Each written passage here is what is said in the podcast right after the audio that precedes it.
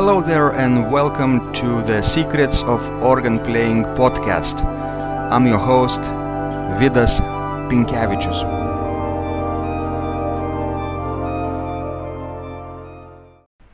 Today's guests are Michael Johnston and John Apple, American organists from Michael's Music Service, a blog and a website dedicated to making old organ music live again. In this conversation, they will share their ideas about what it takes to restore, reprint, and distribute organ music, most of which is otherwise unavailable. Let's go to the show. I'm so delighted to finally meet you through uh, audio conversation on Skype, Michael Johnston and John Apple. Uh, welcome to the show. Hello, Vidas. Thank you for having us. Uh, yes, Hello. hello, John, too. Uh, uh, it will be an inspiring conversation, I'm sure, because you gentlemen are uh, so experienced in making old music live again, and I'm so eager to to hear what you have to say about uh, y- your work, about uh, how you create this old music and recreate it in, in new ways, right? So, uh, for the beginning, let's start uh, just a little bit uh, uh, in in saying uh, who are you and what do you do? Well, I'm Michael Johnston, and for many years I worked in all kinds of things like uh, computer departments of insurance companies, but my training is music. I went to school at a little little college called Mars Hill College in North Carolina mountains, and then I went to Westminster Choir College, which everybody knows in Princeton. Yes, I'm wonderful. John Apple, and I am a graduate of Houghton College and a master's degree from Westminster Choir College in organ and church music. I'm a church musician, organist, choir director, and have been in, had a great interest in music from the past. Wonderful. And uh, what is uh, Michael's music service all about? What is uh, what's the main uh, goal of, of your uh, operation? Well, we started by taking music which had been abandoned by the publishers and trying to make it possible for other people to have it. This was years ago before things like the Internet Music Library and the Sibley and the other free services had started. So um, here's basically what we do has changed a little bit, but what we do now is restore, reprint, and distribute organ music, most of which is otherwise unavailable. Our editions offer explanations of archaic terms, what I call a capsule biography, photos, and other interesting information that helps the performer to understand and present a musical and historically informed performance. Wonderful, wonderful. And um, uh, I noticed uh, uh, when I started uh, this my my blog, uh, Secrets of Organ Playing, and um, I started uh, researching what other blogs are out there on the internet, uh, uh, writing and talking about uh, organ music and performance and organs. I came across your website, of course, and your blog, and I, sub- subscribed to this blog, and uh, it's very curious that you provide these links to various snippets about uh, organ-related ideas from the newspapers and magazines from all over the world. Wonderful. I do. Uh, I do try to find out things and present some interesting, uh, uh, I- interesting organs. Uh, for example, I I've been hoping to see something about uh, St. John's in Vilnius, and and maybe the some people would write a, a, about that. But so far, I haven't found anything. Maybe you could write an article about that for the local newspaper.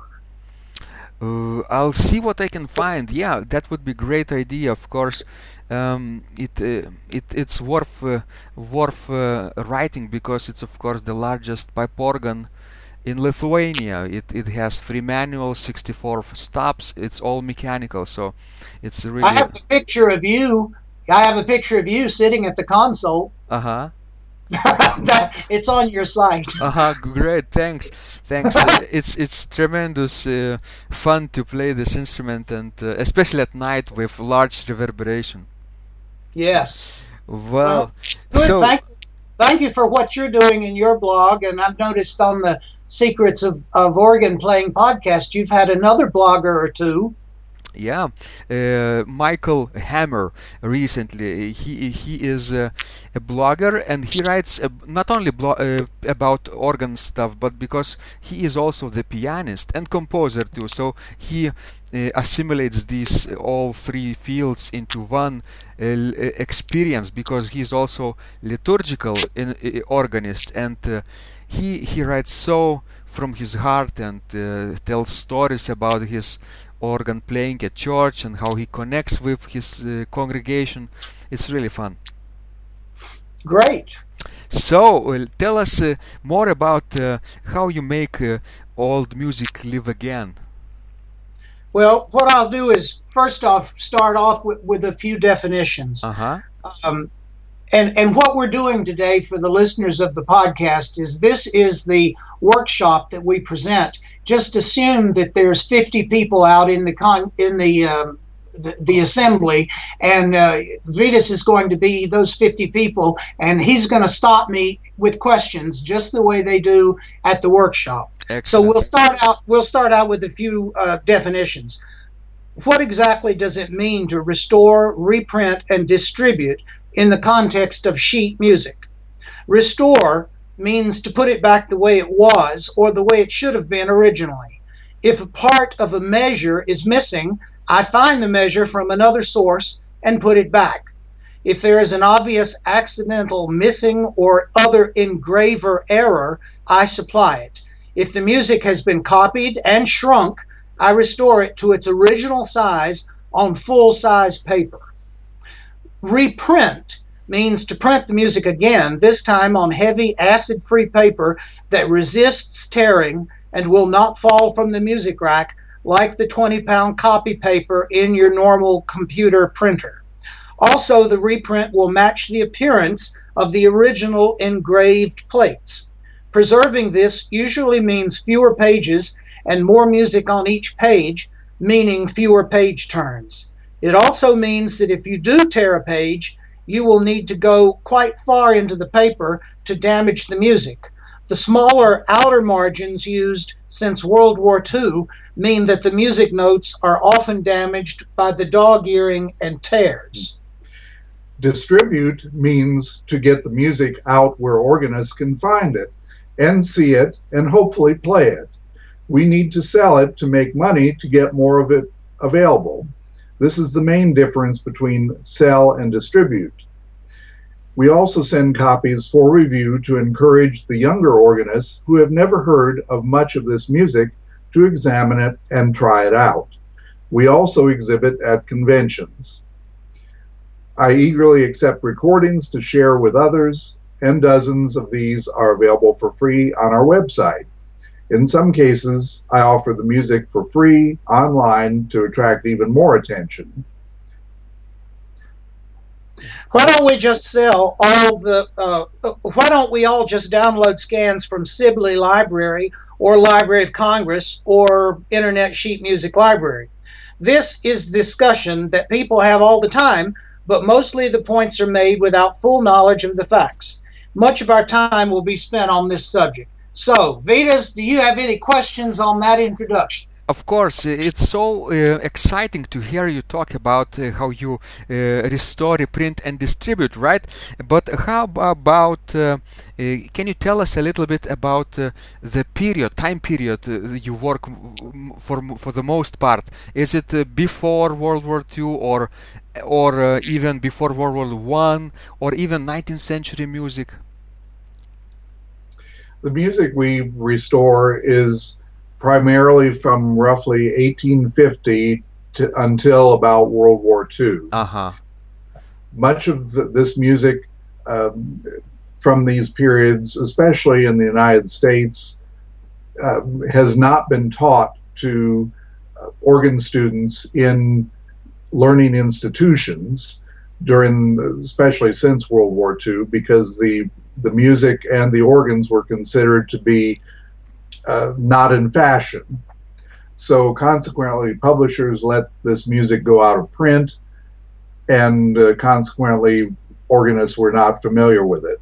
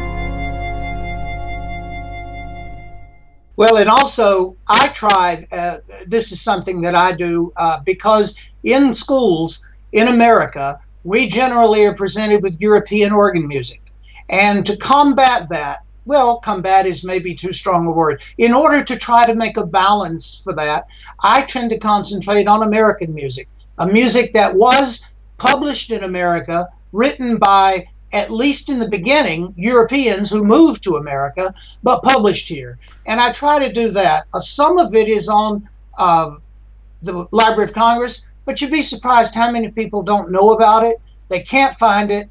They don't know how to print it. And in many cases, there are mistakes, really big mistakes, which we'll get into uh, later. Things like treble clefs instead of bass clefs, uh, incorrect key signatures, notes that are on the wrong spot. Uh, and we correct all of that in the in the reprints. One of the recent uh, examples of that was the Paine variations on America. Um, John, t- tell them about that. We had to go to the Boston Library to find the original because the publisher, way back when, made a mistake. John Knowles Paine, who was a late 19th, early 20th century composer, wrote in several organ pieces and had the first professorship of music in the United States. He wrote a set of variations approximately 1861 62 on the Star Spangled Banner. And this was published uh, by within about 10 years. But there was a discrepancy in the published version, just basically in one or two measures, that when uh, getting access to a manuscript that is in the Boston Public Library, found that there was a significant difference. So we went back into the published version and changed that to correct it to what Paine's manuscript had in it. Wonderful. Yeah, the, what was presented in the uh, published edition was uh, it resulted in a chord which you would never think Paine would have accepted they, that's one of the ways you know that there's an error when there's an obvious dissonance which is not resolved according to the style of the time. And uh, it, it, was really clear from the manuscript that the engraver it simply made an error fantastic story. Uh, um, of course, Star Spangled Banner is so important uh, for entire uh, country, but mm, but also for organist because it's a really fun tune to improvise and to play. Uh, and I guess this this Paine piece that you are talking about, if you can recreate it today and make it available, this is really really useful for people. Yeah, that's what I thought. So, anyway, continuing on uh, with the topic that so many people today, especially young people who deal with uh, mobile phones as their primary computer, they don't really understand what is important about printing on sheets of real paper as opposed to PDFs and electronic scans. So, I include this little bit in December 2002, John Apple wrote this, and I put this on our website, and, and I'll show it to you now because a lot of people don't realize. He wrote, It is of interest to note that since Warner Brothers, owned now by Time Warner, has acquired the Belwin, H.W. Gray, etc. catalog, much of it has been discontinued. And that, keep in mind, this is in 2002. In fact, in comparing the catalog of 2000 to 2002, half of the organ music is gone from the catalog. I talked with an employee who stated that an organ piece must sell 200 copies per year in order to remain in print. I cannot imagine how many organ pieces can meet that number. The employee also said that they are not even keeping archive copies. This is really a tragedy when you consider that during the last 100 years, H.W. Gray published over 1,000 organ pieces in its St. Cecilia series, in addition to its contemporary series and other works. Most of the J. Fischer series is gone, and that is only the organ music. Much of the choral catalogs of these companies are out of print. What is being published in their names bears little resemblance to the older music. These companies will not continue to publish any sheet music as more people download for reduced prices or for free. Supporting a small company like ours can keep a few things available for a bit longer. And since John wrote that in 2002, the music controlled by Warner's has been passed around and now currently resides with Alfred. The passing around is an internet property or I, uh, an intellectual property or IP catalog, and it presents only the control, not the actual music. They don't actually have the music. So if I have to apply for a license for Alfred for something from the H.W. Gray, they don't actually have the music. They can grant the license because they hold the control over the intellectual property. But it's up to me to find the music, restore it, and print it all they do is collect the license. So, John, do you have any more comments on that? So, consequently, it, it makes it really difficult when people are trying to find pieces that uh, were commonly available, and then suddenly, uh, over the last several decades, they find that they cannot locate them. They'll contact the original publisher uh, or their successor and the publisher says you can make a copy or we'll grant you permission to make a copy, but you have to locate it.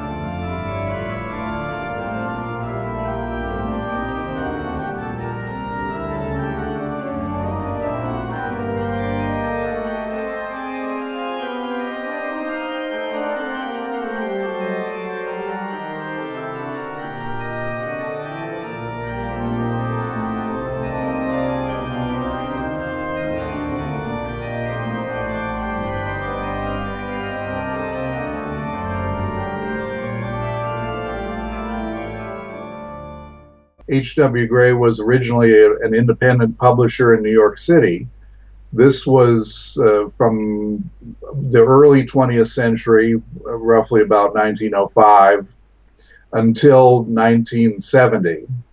This was acquired at that time when the Gray family no longer wanted to have control and to lead that company. It was purchased by Belwin Mills, which itself had been a combination of Belwin Publishing and Mills Music Publishing. They've controlled this for uh, 15, 20 years, and then Belwin Mills was, which was based in Melville, New York, was purchased by Coca-Cola, and come, uh, I believe some subsequently Columbia Pictures. All of that merchandise moved to Florida and in the process, there were many things that were lost uh, in the in the packing and in the preservation and the shipping. So th- this music ended up in Florida. Then after a number of years, the um, there were a couple of other owners that subsequently ended up out in California with Alfred. So every time there's been a transition from one owner to another. There has been actual music as well as um, any any access to to the music lost. So the, that you basically end up sifting out uh, so much that is becomes less and less available. Mm-hmm. It's so sad. It's really sad that that uh, so much valuable and uh, rare collections and music uh, is not available anymore with these original publishers, right? And that's where you come in, right, Michael and John? Yeah, because the other side of that, you know, if you thought John maybe was joking when he said Coca Cola owned it, no, uh, organ music owned by Coca Cola. It's just his nonsense. But then again, Warner's, as in Jack Warner and the Warner Brothers, which is a big motion picture company, it doesn't make sense for them to own organ music either. These were simply corporate buys that they decided to do it, and then they decided, well, we need to sell it. So the other side of that whole picture uh, is the demise of the music store. How many of us have had uh, a music store that we used to go to? We'd buy our music, you, would send your piano student, you'd send your organ student, you'd send your violin student, you'd send them to the local music store to buy their music. Well, which music stores are about, are around anymore? Mm. We've lost Patelson's in New York, a nationally known. We've known we lost Frank Music. We we've lost the the great music stores and the small music stores, and the only thing left is online. Mm-hmm. Yeah that's the current state of of uh, of affairs. I think that independent publishers and uh, independent bookstores and uh, across the board, not only in America but but in Europe as well, they they are disappearing uh, bit by bit. I think because of these global global sellers like Amazon and others. Yeah, and it gives a false sense of, of a false sense of of lasting uh, uh, uh, that is wrong for people to think. They don't understand, the young people especially, don't understand that just because it's on the internet in December of 2015 doesn't mean that it will be on the internet in December of 2016. Yeah. We saw that with the Werner Icking Library, which is a free download library. They just decided, well, we couldn't pay for it anymore, and it went off the internet. It's back now as a part of the Internet Sheet Music Library. But what happens if the university or the company or or whoever is providing the service decides, well, we don't want to we don't want to pay for the servers anymore. All of the music that was available online for free download goes away. Mm-hmm. That's very very um, tricky situation. I I couldn't agree more. And um, so much of, of, of, this fascinating and exciting music, which was uh, living uh, its life uh, and uh, it was played at homes and in churches, right? Uh, a generation or two ago, it's now it's now probably lost lost uh, for for for many years, unless somebody like you can resurrect it again. Well, you know, the resurrection, uh, uh, John got a call from one of our customers in Georgia uh, about something that you know, everybody thinks that it should be there. Uh, uh, uh John, tell tell them about the story of the Sanctus. That, that was last month. We had a customer from Georgia that was interested in playing uh, on the organ the Sanctus from the Saint Cecilia Mass of Charles Gounod, and she, of course, could not find anything that was available for this, and so she contacted us. I looked into what was uh, published and found really only one old version of it from the 1890s that had been published by Arthur P. Schmidt in this country.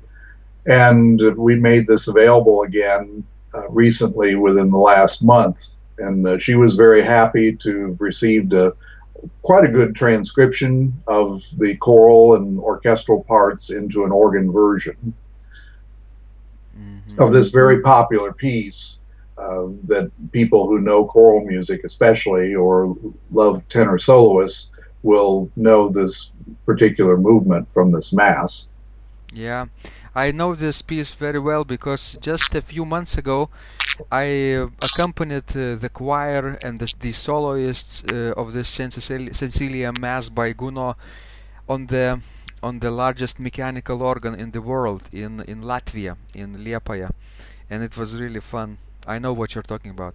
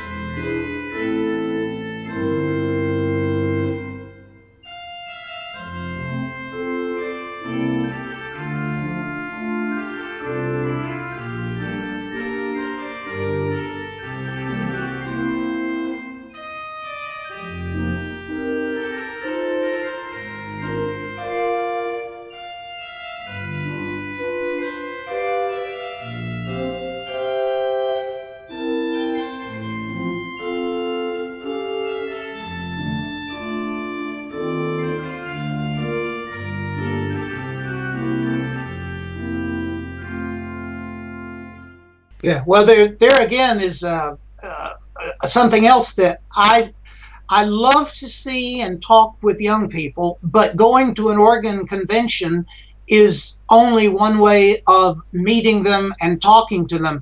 When you go to an organ convention, you're finding uh, the people who already know. So you get an idea of, well, do they even know who Gounod was?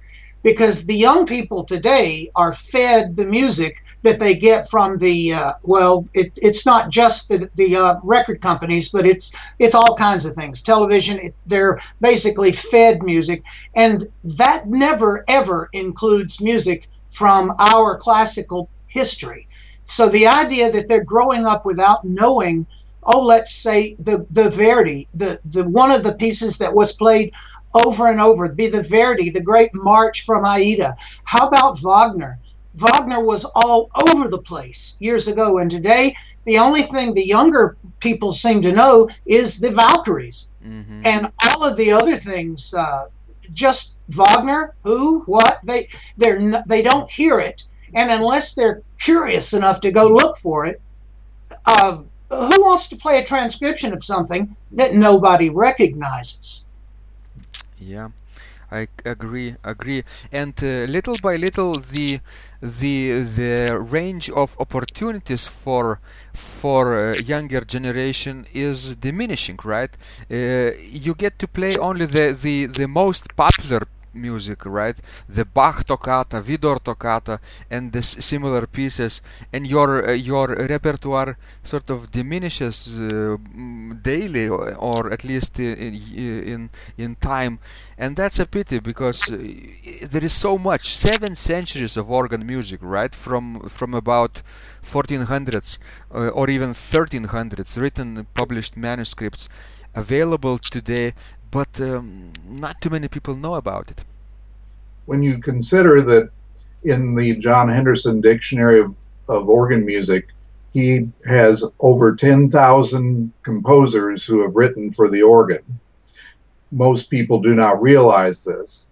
And a small fraction of this is what actually, over the last 150 years, has been taught in our music schools.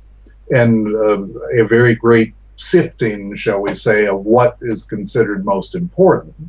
And if, as an organist, you simply restrict yourself to that highly winnowed version of organ literature, you really come up with a very small number of pieces that you hear over and over and over again, which are great works, but there are other pieces too. We've also, in studying music in general, we're taught about the innovators, the composers who made innovations in composition, which leaves out a lot of a lot of composers who really wrote good music, sometimes fun music, that really were not innovative.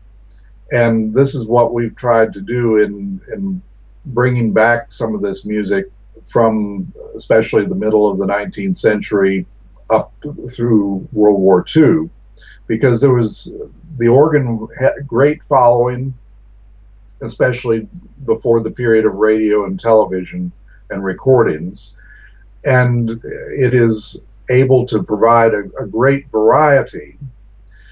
One of the reasons uh, that I've discovered when I was in graduate school was that a lot of this music uh, was not talked about at all, the instruments as well. They were just considered to be something that were passe.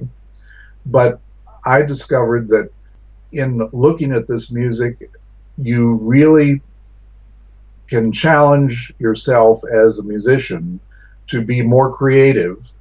If you think of yourself as an orchestral conductor or as a composer for orchestra, that how can I bring out various things about the music through my instrument that are not simply putting on a group of stops and playing from beginning to end, but that actually you are challenging yourself to think more orchestrally and therefore are going to be challenged to be able to play the notes, the right rhythms, to have creative registrations and the use of the mechanics of the organ you have available, which may be greater than what was actually put on the page by the original composer or arranger. And this music provides a vehicle by which you can become more creative in your musicianship. Absolutely, I agree, John. If you have this uh, large list uh, body of uh, repertoire and you're constantly playing uh, uh, seldom played music, right? You your experience, your your uh, in musical intuition is so expanded, I think, and develops at a much greater level because you are into these um, distant musical realms. I think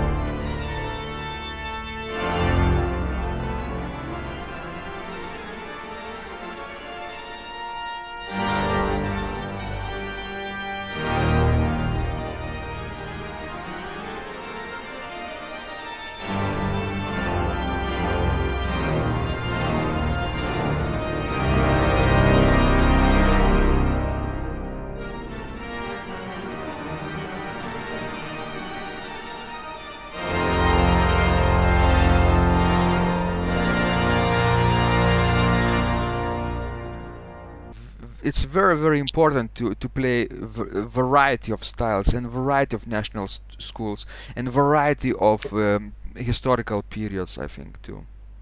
Well, we're talking about history, and and that's certainly one of my interests. But my my early training in music began with 20th century. Mm-hmm. I studied before I studied Beethoven and Mozart. I studied Stravinsky, Britten, Bernstein. So I grew up with and understood contemporary music. One of the things that's so sad is contemporary music for the organ is all but gone.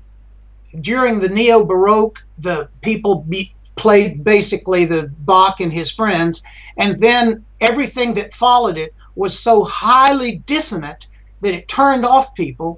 And today, only a handful of people are writing, and none of the big companies is publishing. We're down to uh, what's it, John? Morningstar, uh, Concordia. What, what are the companies now? None of the great big companies are publishing much of anything, and, and none of them include organ music it's very rare to see an American company that will invest the time and effort to creating sheet music for the organ, much less maintaining it. Wayne Leupold does a great job with uh, with music, but it's not generally brand new music. The hardest sell in the world is is getting a publisher to take on a brand new piece of music. For for the most part, the new music that is published is based on a hymn tune or some other tune that uh, the congregation could conceivably mm-hmm. recognize, and it's generally very simple um, and technically um, not of the highest quality. Yeah, uh, you're mentioning a very important uh, idea here, Michael and John. Um, you know this uh, diminishing uh, number of music music publishers who would uh, risk risk the idea of publishing uh, the new and and original repertoire not based on pre-existing you know choral melodies or hymn melodies and um, do you think that it's because of of uh, lack of interest from the listeners' part, or do they fear fear that um, there are some other factors in, uh, at work here? Well, I, John can speak to the listeners, but I'll say from the publishing standpoint, we just had the announcement and uh, distribution of a brand new Bach edition. Mm-hmm. Now, we've had Bach editions from one to another to another to another. And now we have a beautiful but expensive brand new Bach edition with supposedly the best scholarship. And and you know, while that's really very good and it's great that it's going to be interest in Bach, do we really need to have another Bach edition, which if you buy the whole thing would be hundreds of dollars? The same thing is true with the listening to the radio. If you listen to a classical music station, you're going to hear Bach and you're going to hear Mozart and you're going to hear Beethoven. You're going to hear the same people over and over again. So, from the pre- presentation point, it is really, I think people are scared. I really think the publishers are just scared. They're going to get um, 500 copies of a piece that's written, it's brand new, and it's going to sit there and nobody's going to buy it. I think that's what they're scared of. So they stick with uh, with Bach or uh, John. Isn't there a new? Uh, wasn't there a, a, a, couple years ago? There's a beautiful edition from Paris of uh, Rene. Um, yeah, tell us the Rene Vierne, and it was beautiful. But Rene Vierne at least is an unknown, you know, as opposed to J.S. Bach, who is pretty much at the top of the of the ladder. Mm-hmm. This small French publisher has published a number of editions, and we tried to obtain this and found that they had printed a certain number and it had run out, and they had really no active plan for reprinting more of it. So this was the brother of Louis Vierne who who died in World War One, and uh, he produced a small body of, of organ pieces, which have largely not been available. and so consequently, here's an edition that quote is available, but yet it's not. I came to find out that the reason that it was so difficult to work with um, with their company is that their company was pretty much wholly funded by the French culture uh, authority. That they received money to do their beautiful edition, very well done, uh, but they received the money to do that from the French cultural authority. So they really didn't have an interest in selling it because they got paid.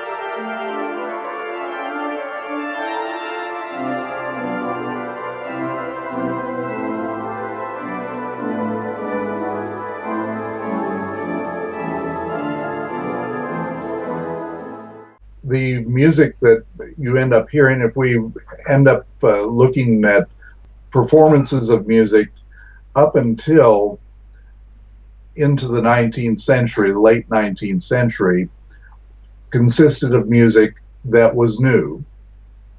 That there was really not much of an interest in in old music when we look at the music of Bach, which the complete edition began in 1850 and finished in, I believe, 1899 or 1900, that it was rare to really have performances and interest on the part of performers and audiences for old music. But as more and more interest began with resurrecting older music, we've come more and more in our performances, particularly of live music, to have more interest in music that is by dead composers than by living composers.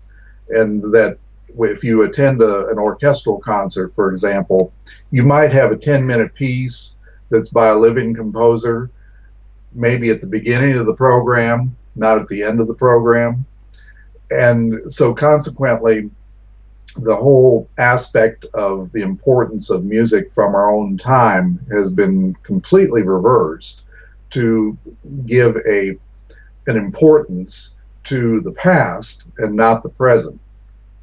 Yes, that's the, gr- the great uh, the great shift of, of, of ideas happening at, in our age, because. Um, everybody wants to play classics, right? And not only these classics from the 17th century or 15th century or the 16th century, but 18th century, the the the, the great uh, Baroque music, perhaps uh, a little bit of romantic music, but but mostly uh, very popular music, right? Mendelssohn and uh, Schumann and probably Brahms and uh, Franck a little bit of Vierne if they can uh, manage the technical uh, pieces and of course the Widor. Other than that, uh, it's it's very rare to find uh, with general population among organists, not not pr- too professional, you know, uh, that they would have interest in playing anything modern or even uh, avant-garde, you know. So Yeah, that reminds me of something. One of the things I love to mention uh, when I when I send out my announcements is how many composers that that are on the list that you just mentioned. How many of the classical types, the ones that are played all the time, were actually organists? Uh, let, let John give them a few and see uh, see if you think it's organist or non-organist. Gabriel Fauré, Of course. Organist, or not Organist. organist? Organist. How about Elgar? Oh, Elgar should have been organist, I think, too. Yes, he was. Uh-huh. Um, uh, Beethoven, Uh, he certainly played organ, yeah. Yeah. Definitely. in fact, he called the organist the greatest of virtuosos. Uh-huh. Um, Camille Saint-Saëns, Definitely organist, yeah. Franz Liszt. Absolutely, yeah. At one point, he he played uh, at uh, at uh, Schwerin Cathedral in Lade with Ladegast organ. Yeah, he, he was an organist too. So we we go on, and and there are a few of them who are not. Bruckner, for example. Absolutely, Organist? organist too. Yeah, and uh, Mozart. Uh, if we continue, Mendelssohn, right? Let's let's uh, Chopin too, uh, and um, and. Um, many other classically classically trained uh, composers that we cherish today as symphonic or opera composers Yes. they they they started out and acted as organists uh, for many years yes, Leo Delibes, the ballet yeah composer, was an organist. yeah. Exactly exactly. And uh, lots of, of french composers too because they had this strong uh, institute uh, uh, for the blind youth you remember? And uh, lots of uh, blind uh, musicians uh, started to play organ there in paris. And uh, one was Vierne of course and another was Gaston Litaize and uh, from the later period of course and lots and lots of French people who couldn't see they were blind uh, either f- born blind or became blind later on from illnesses. They were taught playing the organ you know. So uh, the organ was and is still a very important uh, uh, at least should be very important instrument in their education. Even Claude Debussy um, had some identity with the organ. There is a fugue he wrote in when he was at the Paris Conservatory. Also Brahms. Absolutely. Brahms, together with uh, Schumann and Clara Wieck, remember this uh, uh, uh, wife of Robert Schumann, they they formed a circle of friends, basically three friends uh, getting together and studying counterpoint and music of Bach and uh, playing the organ too. Yes, this is really quite amazing when you look at how many composers throughout the last at least 500 years, uh, many of them had some type of training in their musical training and identity with the organ. Yes, yes, absolutely. Yeah, we need that. We need that. But but unfortunately, organ departments are closing. Yeah. Here in the United States, we've lost organ departments, and sometimes they're folded into performing arts with an organ division, but then sometimes they just close it altogether. Uh, you know, when I finished my doctor doctorate uh, degree studies at University of Nebraska Lincoln uh, with uh, Professor uh, Quentin Faulkner and George Ritchie, they both retired after I and my wife Ausra left. Uh, the same year, two full-time professors retired, organ professors retired, and instead of two professors, they hired one half-time pro- uh, organ professor uh, who have to teach organ part-time and another part-time was uh, music theory classes. He taught um, a wonderful musician by the way an organist and um, christopher marks is his name. So basically the whole organ department got uh, smaller and smaller smaller by the day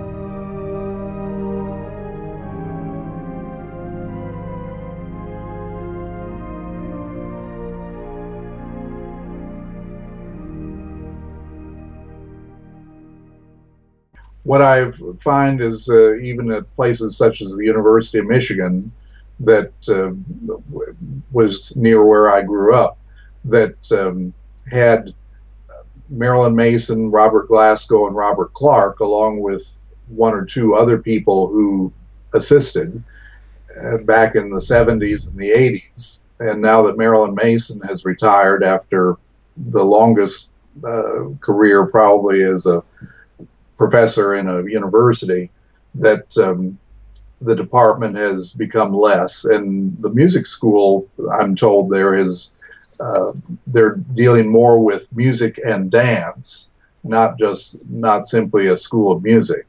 So there's a whole shift in the administration's viewpoint as to what the prominence of the performance of music is, and that has an effect consequently on on the organ as a performing instrument.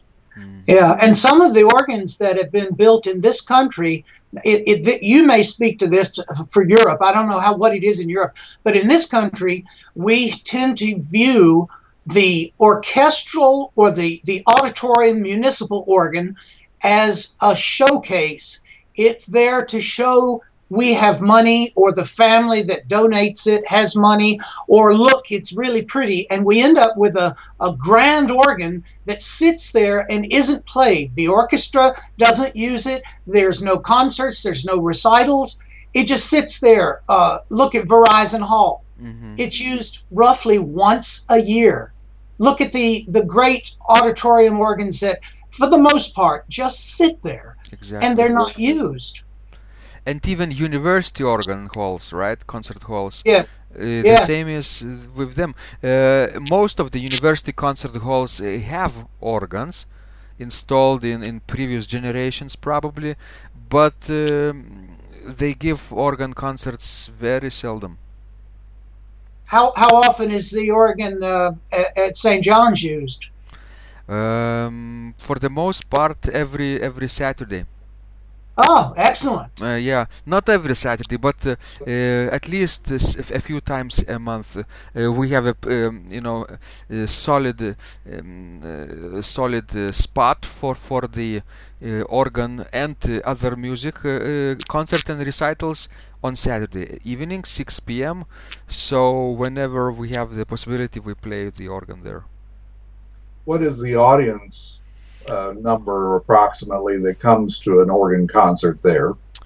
It depends who is playing. You see, uh, um, it depends who is uh, who who the audience knows. Because uh, throughout the years that I I'm working, I think since 2007 there, and um, coordinate these concert series there and try to promote the the organ there and um, it depends who is playing you know. If my music fans organ music fans uh, doesn't uh, don't know the the performer performer then it would be uh, my responsibility of course to to make uh, this organist trustworthy and remarkable enough so that they would come. But um, it depends re really. Sometimes um, the the better job uh, the the organist uh, does in promotion of uh, herself or himself, making trust keeping the trust level high between his fans or her fans, then it pays off. You know, there's a, there are uh, social media uh, networks you can you can follow and promote, and blogs and video YouTube channels. Not too many people do this, but who who invest the time and effort is over time it it it becomes a very good asset. Yes. Well, there was an article that was written by Gordon Balch Nevin back in the 1920s. He's one of the composers that we publish and is known for his piece Will the Wisp. He wrote this article that says that you really should emphasize having your local performers for the very reasons you were talking about that if it's somebody the people know in the region that uh, it's very good to have your local performers to uh, perform programs because you'll more than likely get a bigger, as big or bigger audience than for those you may pay a lot more money for to come in from outside. Exactly. You know, in uh, in about uh, 2009 or 10, I believe, uh, we had a concert uh, recital, uh, organ recital given by um, Guy Bovet, the famous uh, uh, Swiss organist, and. Um, he, of course, is one of the few most famous living organists in the world. So I I had the privilege of organizing this concert in in our church, St. John's Church, and I was lucky to get um, a little bit of advertisement on TV, national TV network. And, Excellent. and you know the church was packed and everything was packed because I advertised him as the living legend or so, sort of like uh, uh, the most famous living organist in the world basically this was my my tagline or the the promotional idea uh, and that wor- worked actually uh, of course uh, you know there are other very famous organists in the world but is, is certainly among them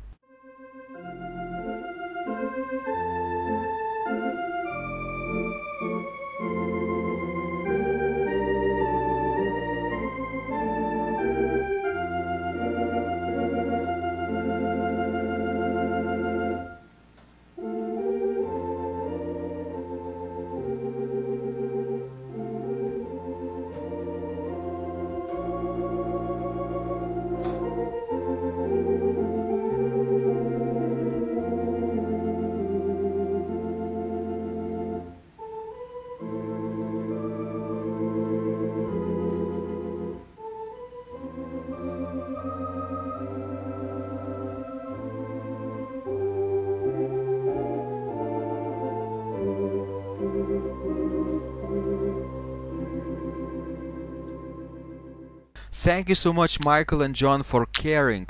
And uh, would you please tell our listening listeners across the globe uh, where they can find you and your work online?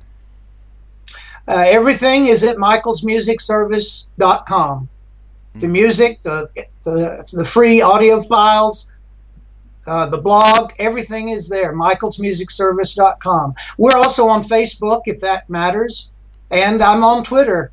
I have people all over the world who, who talk organ on Twitter. Yeah, wonderful, wonderful. So um, I'll make sure to um, to include these all these links into our conversation, and I wish I wish you great success with uh, resurrecting old music and uh, giving it a second chance.